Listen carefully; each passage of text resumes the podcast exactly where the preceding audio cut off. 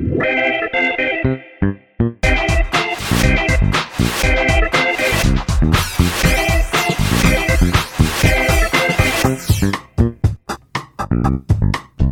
迎收听《飞龙盟》，我是十一，我是梅西。我们这个节目啊的，如果是你第一次听的话，我们来介绍一下。我们是一个只有主题但没有脚本，常常聊天会聊到一个坏掉，完全跟主题没有关系的一个节目。那为什么我在开头要先讲这个呢？因为我也在想，因为其实有朋友建议我们说，飞龙盟要不要做一个每一季的集锦，每一季的精华，把你每一集聊的主题。出去的那些很偏的一些主题啊，掉了的，把它捡回来，再讲一次是吗？然后当做是遗珠之恩，不算讲一次，算是补完篇，补课的意思。对，就是很多故事我们都讲到一半，啪就飞走了。大家说，哎、欸，那你要不要把它捡起来？我们不是飞走了吗？还要回来捡哦。问题就在这边。我们觉得很不好意思，其实我们聊完就忘了，然后就聊天嘛。对，所以那边飞到哪里去了，就变成说我们要重新把它听，要不要把那个故事捡回来？哦，如果你们对故事有疑问，你们可以到 IG 上面找十一跟十一讲说你哪边想听完，嗯，那我们就可以记得，然后拉回来再讲一次。对，要靠你们了。我们的记忆力没有很好，大叔嘛。嗯，不过我今天要先补完一下，我前几集有讲说那在办公室做什么事情讨厌。哦，OK，对。我还没有讲完，对，我知道。其实最重要、最重要有一个人，有一个人设，我真的是超级讨厌这件事情的。就是这个是你最讨厌的，最讨厌的，集合了。你在讲那一集的时候，我就觉得很恶心。整集里面我都一直想到，这个也有，那个也有。对，他会在你身边出现，绝大部分大家都有这些坏习惯。没有，只有那些人，极少数爱影响别人的人。哦，所以我不能地图炮就对了。对，我觉得这个是要看个人啦。OK OK OK，但你身边一定有，你身边一定有。这个我觉得蛮严重的，就是呢，会在你身边闲着没事做的时候，在那边剪指甲。干，这个我不行。这样我真的觉得超恶，那个声音嗲嗲嗲的声音哦，真的还不是怕他指甲飞过来，那你怕什么？我就是怕那个声音啊。不会啊，我觉得那个声音很，即便他在垃圾桶上面捡也一样，很轻快啊。我很想把整个人关进去。你说把它塞到垃圾桶里面去，把盖起来。我又遇过这件事情啊，就是哎、欸，台北嘛，其实很容易就是个阴雨天。那我们上班的时候，以前没有开车，都是骑车。那上班遇到这种台风天啊、阴雨天啊、冬天啊，台北的冬天真的是很靠腰啊。哪里的冬天都是。台北是湿冷，其他地方可能没有那么严重。那依然也是啦，依然也是湿冷。然后就是呢，你上班你势必就一定要全身雨衣都穿好，不然的话脚一定会湿掉嘛。就算穿好，你还是会湿掉。大部分的同事呢，在骑车的时候就直接放弃，穿着假脚拖鞋进来。对，不管是你你是不是穿假脚拖鞋，假定你是穿球鞋也是一样，反正鞋子就湿了嘛，把它脱下来，然后晾在那边臭，希望说下班的时候它会干掉。那这个时候呢，就有同事比较闲，想说，哎、欸，我脚都湿了。不然我就趁这个时候剪个脚指甲好了。他是不是还说指甲就顺便泡软了？那你洗完澡剪会死是不是？你会洗澡啊？我觉得剪手指甲还好。必须要跟大家抱歉一下，我是会在公司剪手指甲的人。那、欸、我还没看过哎、欸，我在这间公司没有啦，因为这间公司你会被我骂。这间公司上班比较弹性，以前在台厂的时候，上班时间就是九点到六点啊，对，或者是八点半五点半那种，很固定。回到家里面，你还有别的事情要做，再给我好一点的理由，我还在等哦。第二个理由一定很充分，公司的灯比较亮。哦，OK，嗯，那这间公司剪，我就拿橡皮筋射你。我很不好意思，因为我认为公司的灯比较亮，都是那个白炽灯嘛，日光灯管，那都是、哦、白炽灯啊。哦，那是念炽哦、嗯。哦，好，不重要。我中文变烂，灯的色温大概就是。我刚以为你在骂人呢、啊。没有，白痴灯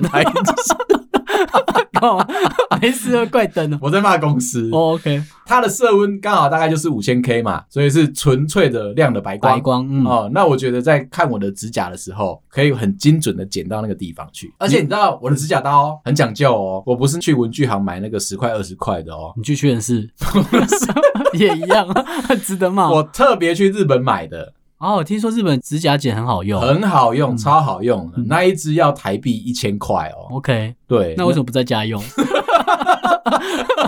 他有跟你写商务用吗？因为剪的东西很锐利，很 sharp，很直接，所以不会有那种就是你要剪不剪，然后要断不断的那一种。可是它有一个缺点，就是它太利了，所以有可能，会惹毛同事。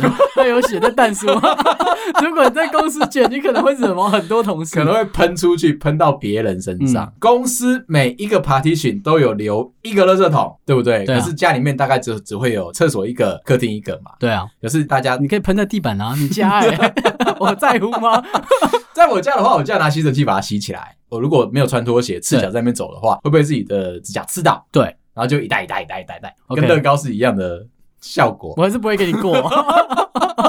但是在公司，大家都穿着鞋子，只有在下雨天的时候，你才会赤脚。哦，我知道，那你就是没想到我们这种怕声音的人啊。嗯，我是觉得那个嗲嗲嗲的声音很很不舒服。可是你上班都戴耳机，听到这些声音，我就只好戴着耳机啊。所以我就会在公司剪手的指甲这样子。OK，对，而且我会剪很快，因为我那一只刀子很棒。可是你们那个频率就是一样啊，你就有快的频率啊，跟慢的频率。有些人很讲究，就会慢慢剪，这样嗲。嗲嗲，那像你的话就嗲嗲嗲嗲嗲嗲，对对对对对对，都是这样讨厌，你知道吗？我那个还有附磨指甲刀，剪完之后啊，慢慢的在那边。那个 set 有附光疗机吗？顺便给我上指甲油是是？跟你说，我真的非常羡慕日本人。日本其实会有专门的男士沙龙，纯的哦，嗯，绝对是纯的哦，不会有内内放你头上那种，不会，绝对绝对不会有那些乱七八糟的事情。你看到乱七八糟的事情都在 A 片里面才会发生。他们就有专门就为男士做指甲疗程，我觉得那个是超级修容加修指甲的服务。对对对，我也好羡慕哦，理容院哦，这样我就不用有那些同事。我很羡慕说有人帮我做这个服务，可是在台湾基本上是没有，台湾真的没有那种，也不普及啦，可能有啦。台湾人可能觉得说指甲就是把它剪干净，或者是留长就好了，这样。对，或者是在公司剪吗。对，在公司剪就回来。你刚刚讲的台北阴雨天啊，就脚指甲就可以顺便泡烂了，泡软了之后，他就可以去剪。我不会在公司做这件事情，剪脚指甲，只有到剪手的。你稍微让我洗白一下，这样。脚指甲就有点太多了，因为你有可能就是手的也多，理我，我差点被你转过去。脚可能会有味道，你看嘛，你穿着球鞋，穿着袜子，骑了四十分钟的车，脚都已经湿到臭掉了，还在那边剪脚指甲，真的是很肮脏龌龊的事情。总是会有同事这么的，就是光明磊落的，他认为这件事，我觉得他们好大方哦，很大方啊。可是跟女生讲话的时候，在那边呃呃呃，对对对，讲英文的时候也是。我昨天遇到这件事情呢，遇到一个男生同事跑去跟女生同事有点像是交接工作，女生同事呢就觉得说，那顺便想要跟他聊天搭话，就问他说，哎，你平常都几点上班呢？你知道那个男生同事就在剪脚趾甲的那个，他就被嗯啊哦，我都正常时间上班，是不是想骗人？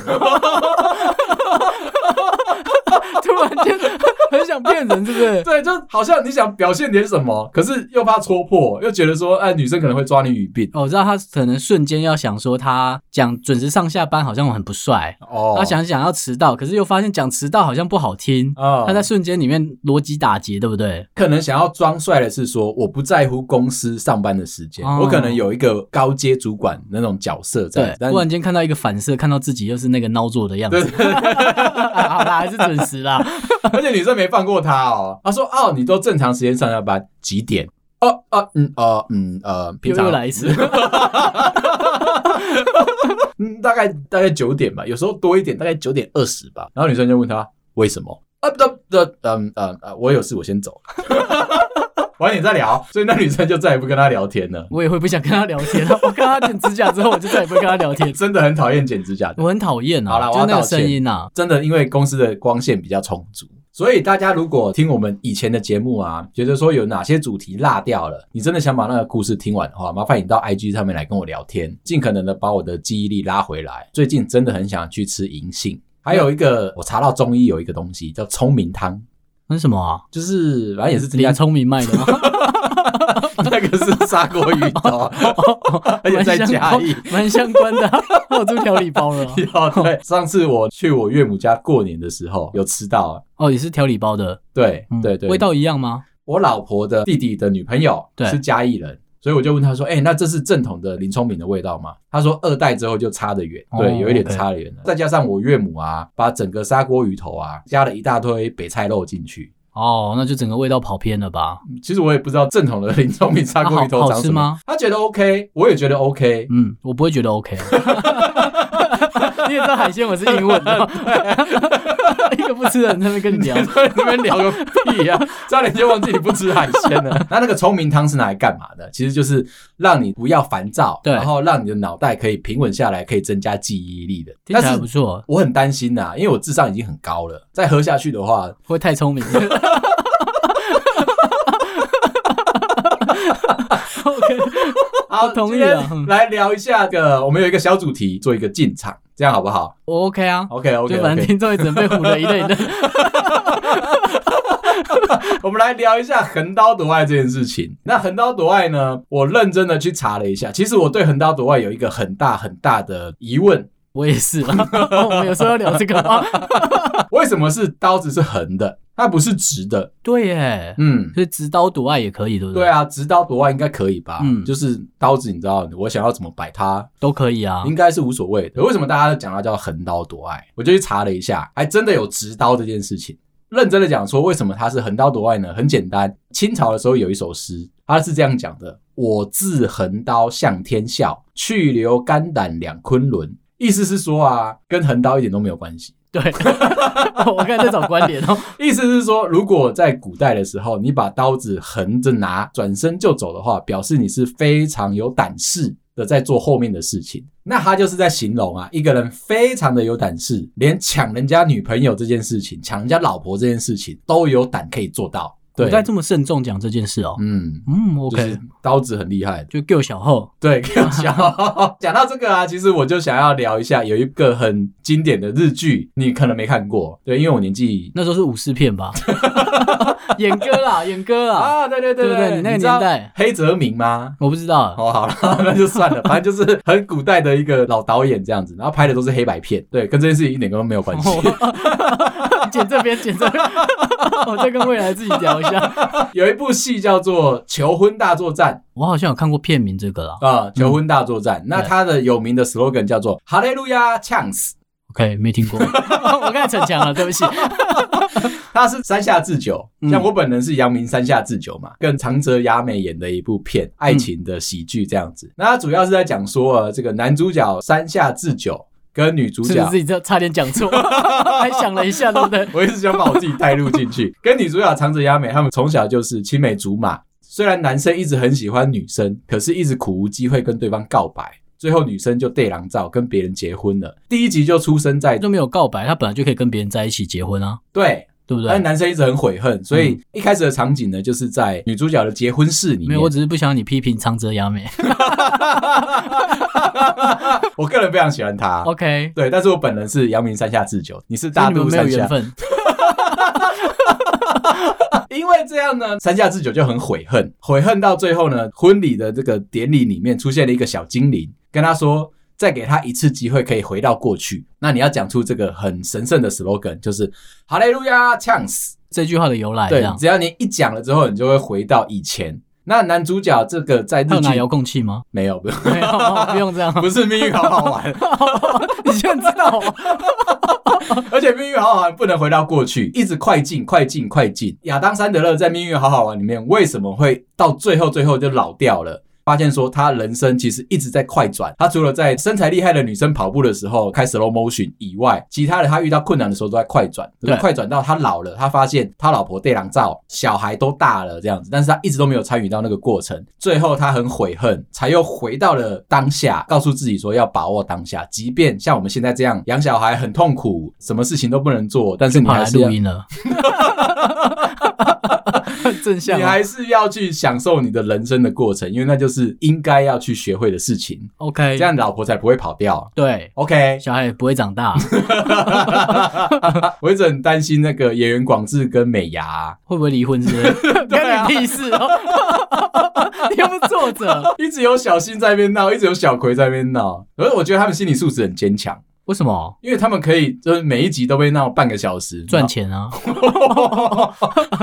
赚钱吗？好，所以呢，讲回来，求婚大作战就是每一集三下智久都不停的回到过去，但他们在高中或者是大学，就是某一个时段。他觉得悔恨当下没有跟女主角长泽雅美告白的时候，他去稍微改变一下说，说让自己更有勇气做多一点的改变。但是他一直回来到现场，他回到过去做完了那个改变之后，回来到现实生活，长泽雅美还是对狼照。对，怎么样都徒劳嘛。对，怎么样都徒劳无功。嗯、最后，最后，他明明就很想要横刀夺爱，可是一直没有机会。日剧的结局，他就当下抓着长泽雅美，两个人逃婚，离开那个婚礼现场，横刀夺爱成功。代表他之前是白忙一场吗？对，简单的说，这部片要告诉你的就是，如果你要横刀夺爱的话，记得把握当下，想做就去做，不然的话，你只要一后悔，那你可能就失去那个机会了。今天要讲的是，就是你出国掉过哪些东西？那为什么我刚刚要讲求婚大作战？第一题就非常的重要。你出国掉过什么东西？有人掉过爱情？OK，我失去了爱情。有，我好像蛮常听到，就是一起出去玩，嗯、就回来就分手了嘛。出国就一定会吵架嘛？对，因为比较长时间的在一起嘛。早知道就不要了。有朋友就说呢，他在大阪掉了女朋友，到现在都还没有找回来。有去报警吧？这蛮严重的，很辛苦的一件事，对不对？对啊，还好下面有留言帮他补回来了。他说：“哎、欸，你不用担心，你在大阪掉了女朋友啊，我已经捡到了，而且在帮你保管。”好贴心哦，算是一个完美的故事落幕嘛？对啊，因为就只有一个人受到伤害，嗯，但是其他两个人是成全了另外两个人嘛？对，嗯、所以他又带来了下一件事情，因为我失去了爱情，出国掉了爱情，所以我又掉下了眼泪。范晓萱这个时候就进来了，不用，不用，让他在旁边看就好。另外一个是伴手礼，我曾经在京都的时候遇到这件事情。我记得我在京都车站啊买了好像两万多块的巧克力伴手礼，这样要回来送给亲朋好友，因为我觉得说那个很值得。就在车站的时候，我想说我去上个厕所，就跟我的同行友人说我去上完厕所出来，我的脑袋又不太清楚了，觉得很开心嘛，我解放了，二话不说我们就搭着车。就离开了。回到饭店的时候，剉赛都没拿，是不是？对，因为我手空空的。然后我就问我的同行有人说：“哎、我的伴手礼，哎，嗯，好像记得你在上厕所之前，嗯。”然后我就开始直接冲回去，你还冲回去拿两万多日币，耶？OK，还在吗？还在。感谢日本，真的对，很值得居住哦。对，或者他们看不起哦，两万多。还有一个比较危机的、危险的，出国常常会遇到这件事情，就是。有人掉了肾脏哦，这不好不好掉吗？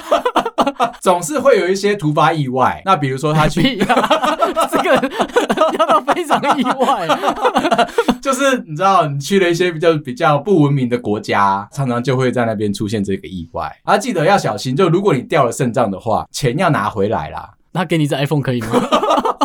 不行，很贵。记得在黑市买卖的时候，你的人体器官是非常值钱的。那要拿两只，嗯，OK，加一个 iPad 可以吗？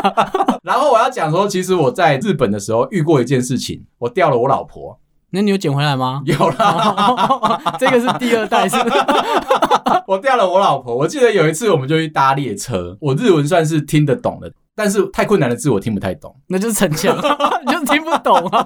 我一直看着告示板，他一直讲说，哎、欸，那个某几节的列车的到站之后会怎么样怎么样。可是他虽然写汉字，我有点看不太懂，然后我也没有去查，我就跟我老婆在列车上面聊天，聊着聊着聊着啊，我老婆就说，哎、欸，快要到站了，她想要去后面的车厢上厕所，手机也没有拿，包包也没有拿，就走到最后面去了。车子停下来了，然后我老婆还没回来，接着我老婆就掉了。哦，因为分开走了，是不是？不是，不是，不是，不是。日本的列车啊，其实有一些比较特殊的线会这样，就是它到中间的时候会前后分离，然后我就坐在前面，然后你老婆在后面，对，所以我就掉了。嗯，这样不是很完美吗？有跟他说再见吗？我吓到了，其实。然后呢，后来我马上就是到下一站打电话给他吗？他没带啊。哦，对哈，他什么都没带啊，就马上搭飞机的时间啊，到时候见。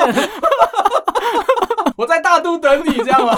对，张无忌是不是跟赵敏这样讲？对，这样大声讲就好。我在大都等你。没有，后来我就是急急忙忙的搭了下一班列车，冲回去，到了原站这样，然后回去找我老婆。她在现场其实很崩溃。为什么？你怎么把我丢下来了？不是，又不是你开的。他很相信我的日文程度哦，你没先跟他讲。对，因为我老婆本身是不懂任何日文的，有可能是你安排的啊。哎、欸，你这样说我就通了哎、欸。为什么？我之前也遇到你这个状况，搭车的时候，那时候我跟我女朋友去嘛，就我现在老婆一起搭他们的电车。我记得他就进某一站之前，他就开始碎念一堆咒语。咒语，对，反正听不懂嘛，讲了一堆，然后大家都会下车了。我就想说，我的站就是在后面两三站就要到了，对、啊，我就不用下车，我就等嘛。哦、他特别开很久，很久很久，对不对？然后所有人都会下车，想说，哎，他门又关起来，我想说那应该没问题，妥妥的嘛。对，你 VIP 包厢。哦，我现在想通了，所以我们那时候分开走了，哦、所以我又绕了一圈回到原站呢。真的、哦？对，我就又回到我起始搭的那一站。那你有没有觉得很可惜？怎么样？没有把你老婆丢掉？来不及了。我现在懂了。你回到那个当下，回到原站的时候，你心里面没有觉得很疑惑吗？没有这种载法，他绕了一圈回来。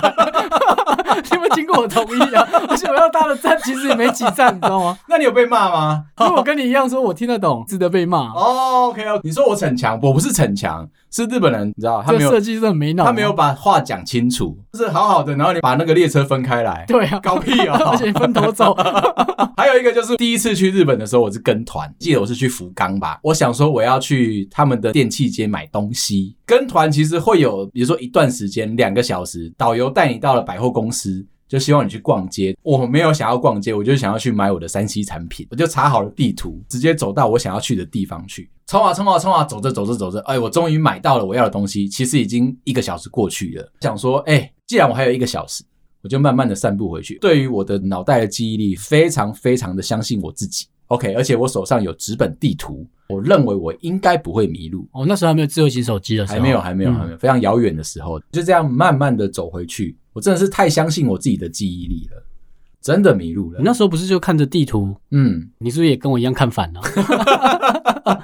因 为其实我走在那个马路上的时候，不知道是你是往左边走还是走右边走，走走走走走到一个特定景点的时候，或者是有一个路名的时候，有个记忆点吗？对，你才会知道说你现在在哪个方向。对，反正我就到处乱走，诶，迷路了，但我也不是太紧张，因为我知道我的原本的要集合的地点跟我们住的饭店在哪里。当下我们是没有任何的手机可以跟我的导游做通讯的，我就靠着我自己想办法要回到原本的集合地点。逞强啦，靠着自己，自己才是最好的保障，这是我的座右铭。所以我不跟团，总是有人会这样嘛？一定会啊！对啊，你知道跟团的时候，为什么导游都要多放一些很多的时间？那很多人都会在百货公司迷失自己。哦，对 对啊，我就曾经遇过一次百货公司。那我们在那边放了两个小时好了，大妈居然在那边逛了两个半小时、三个小时哦，她被吃掉了。对，嗯、回来的时候告诉我们说，她在百货公司里面迷路了。我说，哎，你在哪一层楼迷路？哦，她说那个精品。精品那一层 真的是很痛苦，因为他要在当下做出选择，他又要先换算一下，就是刷卡啊，然后、嗯、还要办退税，对，还要办退税哦，办退税真的是非常麻烦的一件事情，嗯、因为你要知道一下那个价格落差，最大最大的困难点在于说，哈，他在问价格的时候，对方 key in 的那个价格有时候是未税，大妈都要很精准的问得到店员说，哎，你这个价格是含税还是未税？哦，日本这个真的很麻烦，对啊，他还要知道说他退税之后他可以赚多少。少嘛，再换算日币，整件事情以前没有智慧型手机，阿姨们都要拿着计算机那边疯狂的验算。哦，对，你也不知道当日汇率，哎，对啊，波动很大，你都然后再看跟旁边的一团人啊，那边凑钱，然后大家现金身上带多少啊？因为刷卡有时候可能会加趴嘛，还有手续费嘛。对啊，如果他当初出去的时候没有挑到一间比较好的海外刷卡有折扣现金的话，那就很麻烦。阿姨们通常都不知道这件事情，他们就在精品那边就迷失了三个小时。导游总会留个很长时间的余裕，让大家可以好好的迷失在百货公司里面。我其实那个当下，我在迷路的当下，我也相信导游在这个行程当中啊，一定会保留某一些的时间。当下我就开始哎，努力的要回到了我的集合地点。走着走着走着，哎，遇到一个有趣的事情。小时候啊，我们都是从国兴卫视、纬来日本台。去认识日本，那男生比较特别一点，男生还会经过一些奇怪的谜片，去理解到日本发生的所有的事情。你是想讲后面这一段吗？国兴卫视感觉有点硬哦。后来呢，我就在路上发现一台黑色的厢型车，在人来人往的街道旁，黑色厢型车把门打开来了，有一个黑衣人，穿的很端正，穿着西装，看起来有点像是柯南一直在追的那个家伙。他下来了，开始对于路边的 OL 小姐姐们开始搭讪，诶，我觉得很有趣啊。因为它似乎就是一个很，我以前在迷片里面看过一个很经典的桥段，是不是？是这样吗？对，没错。所以我就在路边观察，那一边看着手表，因为我确定说导游应该会等我。嗯、我想说，如果他真的成功了，不知道会发生什么事情。我就在路边看了，拿着我的战利品。哦，哎，大概找了四五个女生。真的某一个就让他成功，真的是在路过的人当中挑的，真的啊，真的啊，这样星探也是这样子啊，介绍个屁呀！没有，我告诉你，以前网络还不发达的时候，对。很多的星探都是要去信义区啊、东区啊、西门町，甚至是其他县市的热闹的区域，好好的去发掘说里面有没有什么艺人的特质的人嘛，对不对？对，怪阿北也是这样啊。你那个年代有吗？西门町的西门町的麦当劳真的是一个非常。恐怖的地方，非常值得你去驻地观赏的地方。在台北的话，有一段时间是卖音响，音响诈骗。我来讲一下，我在那个东区在路上走的时候，因为学生嘛，然后背着包包这样子，在那边闲晃，因为我就翘课不想回去上课，就有一台箱型车，哎、欸，真的跟刚刚那个状况，在日本状况一样，箱型车就开到我旁边来，然后说，哎、欸，同学，同学，同学，车门已经打开了，同学，同学，然后怎么了？找我干嘛？哎、欸，同学，你好像对音响很有研究。我那个时候是带着 CD 随身听，他说：“哎、我跟你讲，我刚刚啊要去客户那一边的时候啊，一不小心货点错，落了货，这样。我现在车上有一堆货是多出来的，可是我又不能够拿回去给老板知道，因为这样的话我被骂。不然这样啦，我车上这组音响啊，大概市值三万块，我现在卖你五千就好了，赶快赶快！你看，你现在上来看我的车子上面的货长怎么样子？然后我飘了一下，那个牌子不是我看过的东西，然后就问他说：啊，你这个有保固吗？”那、啊、你这个如果有问题的话，要去哪里退啊？同学，我跟你说啊，你不要这样想啦，这一批啊都是好货啦，啊，你不用担心啦，一定是好货，我才刚刚才出到客户那边去而已，真的啦，赶快啦，错过了这一次就没有下一次了，我等一下车就开走了，我要回去找老板的这样。那听起来他没有骗，他不就卖你便宜货吗？那一批货后来我再看了一下报章杂志的新闻啊，打开来里面全部都是破铜烂铁。哦，就当然他不是卖你真的东西，他不是卖你真的东西。哦，OK，对，okay. 那那个时候我也很聪明，我就说啊，我身上没有钱啊，我就只有这个一两百块在那边过日子。你知道我妈一直都对我很不好，我知道，所以我就是用一个很渴望的眼神告诉她说，真的不行啊，我身上就只有两百，不然两百卖我啦。他就把车门关起来开走了吧？对，回到了日本那个场景也是一样，我就看到一个小姐姐上了那台车之后，我一直觉得说那一台车应该可能就是魔镜号，后来那台车就缓缓的开走了，我觉得好可惜，早知道我也跟着一起上去。魔镜号你也看不到里面了。后来我就是哎、欸，在日本欣赏的行程，你还拉得回来吗？终于满足了我心里面的一个小小到日本要完成的事情。第一次到日本，居然让我看到了这么精彩的交易过程。二话不说，准备要冲回去集合地点了。有被骂吧？啊，没有被骂，因为人去楼空。他们是直接走掉了，走掉了啊！对，完全不在乎我的死活。你有回去找那台黑色厢型车？他应该有空位，载我一程这样子，或者我可以下海。后后来啊，因为我知道饭店在哪里嘛，我就自己就是找了计程车，尽可能的赶快就是回到了饭店，大概也花了我两三万块日币。对，然后回到饭店之后，等了一下，他们就回来了。导游看到我站在门口的时候，就冲下来，大声的斥责了我这样子：“阿迪亚，你为什么要乱跑？”他没有演一下吗？没有，终于找到你了。没有 没有没有那么感动，没有那么 没有，也不是像我刚刚讲那个求婚大作战这样，就是逃婚嘛，打开大门迈向夕阳，缓缓的落下落幕这样。没有这样，哦没有，就是被骂了一个臭头这样。那一场就是掉了自己吗？我掉了自己啊，掉了超严重了，但是我享受到了我在日本独一无二的回忆。有朋友跟我们分享说，她自己啊，曾经在新干线上面把老公丢掉了两次。我有觉得很纳闷呢，就是新干线呢，对啊，你知道吗？很快的。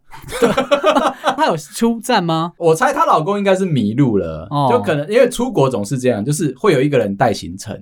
对，然后另外一个人就是盲目的跟随，然后一直乱逛，对，不受控制，不受控，看到他想看的就停下来，就是因为这样才会吵架嘛。嗯、那像我这种就是控制狂的人，我都会把行程安排好，时间排好，所以每次出国的时候，我是那个就是生气的人，在原地生气的暴走的那一个人。对，然后另外一个人就无所适从。你刚刚讲说无所谓啊，如果是我会无所谓，那你就气嘛，你就一定会飘来飘去的啊。对啊，你就尽可能逛到你想要的。这件事情应该也是这样子，就是呢，他们这一对夫妻呢，一个人很准时的上了列车，另外一个人去买火车便当，这也很重要哎。对，就是在日本啊，其实他们的便当是冷的哦。真的吗？他们不吃热的便当哦。嗯，有可能就是因为便当的种类实在太多了，所以他慌了啦，就一个人就掉了。到了下一次，他还是会重复的持续发生。另外一个呢，就是你有可能出国的时候遇到了火车或者是公车很拥挤，很拥挤，一行人总会有一个人被丢在外面。像我有一次啊，出国跟朋友三个人到了一个地方，算是交通非常繁荣的地方。那我们三个人呢，一下了飞机，出了站就开始推着行李，明明要走了嘛，对不对？就看到一台车是我们要搭的那一台车。我跟另外一个人二话不说，因为我们比较瘦小，推着行李就往前冲，冲上去挤上去了。后面还有一票人，在慢慢慢挤挤挤挤挤挤。有点不巧的，三个人当中有一个人体型比较大。他的行动比较缓慢一点点，他就慢慢走啊，是巨人族是，有差这么多，慢慢走，慢慢推，想说，哎、欸，他应该会跟上我们的步伐，就是你们的脚步是快的，他没有跟嘛，结果他没有，因为他刚下飞机，其实有一点时差的关系，怎么发？他就在放空，他没有注意到我们两个已经往前冲了，我们两个上去了之后，转头回来看到他不妙了，门已经关起来了，他本人被放在现场，啊，有记得跟他说再见吧？有啊，我们有匕首是跟他说到哪里集合。因为那个瞬间呢，当然要啊，用眼神交流。他已经没有看到，还好是我本人，因为出国的时候我都会安排好行程哦，他就看着你的行程的下一步，他知道说下一步我们要去哪里。当下我必须要强调，我们有 eye contact，OK，对，他有感受到说，我如果是我拿着你的行程啊，嗯，其实我就不用跟着你走了。对啊，这所有的测试都有了，但是我可能会在现场等你哦，希望说，即便你落队了。我还是可以带着你哦，OK，对，就是你有我的指引，你知道吗？我在你身边，OK，OK，压力好大哦。而且你知道吗？还有一个东西是那种常常大家出国就一定会掉的，这东西叫做耳机。为什么？你看嘛，现在很多无线耳机嘛，嗯，大家都是走到哪掉到哪里去。谁？不是用完就收到盒子里吗？不信你去警察局找找看。嗯、一定会有一大堆就是落掉的无线耳机，确定不是想丢掉的。有时候你会一定想把它丢掉，你知道为什么吗？因为其实现在有那个电池的问题，这些耳机呢，大概一年之后电量就会下降，就不得不把它丢掉。一般来说，它有可能就是在你移动的时候会开通透模式嘛？对，有时候做太好了，就整个透到底，很无感，有没有带？是不是？对，你就不知道他到底有没有带。嗯，OK。以前呢，其实是在国外结婚的，这个人比较想花钱，粉红泡泡一点。对，我就想要说，我要结婚一定要在国外，我喜欢海岛式的婚礼。台湾就是一个海岛国家，你知道吗？台湾是哦。这个故事我以后再详细的跟你讲。好，但基本上我那个时候就是不想在台湾结，后来我就去冲绳结婚了。结完婚之后，其实我们还有一些观光行程。那一天呢，我就是已经把车子从饭店开出来了，在那那个区域玩了一个小时之后，我的同行友人突然间跟我说：“拍谢，我们可能要等一下回去饭店一下下。”同行有人是你老婆吗？我老婆的朋友，那隐晦什么啦？因为我最近常被骂啦。为什么？我老婆都骂说：“哎、欸，你们这个 podcast 做那么久了。”有没有起色啊？OK，好，刺到心里哦。我说我们有起色，我们一直有在排行榜上面。对，他的态度就是，嗯，都做一样的事。所以每天都花这么多时间，三不五时你就跑去录音室，家里面也还把钱都花完，真的？把钱都花完，都没看到你待在家里面，你们到底有没有做出一点什么样的你知道成果出来？所以我们现在讲话都要讲的很隐晦，怕激怒你的财主，我就怕到时候我没有零用钱。哦，可以认真做 podcast。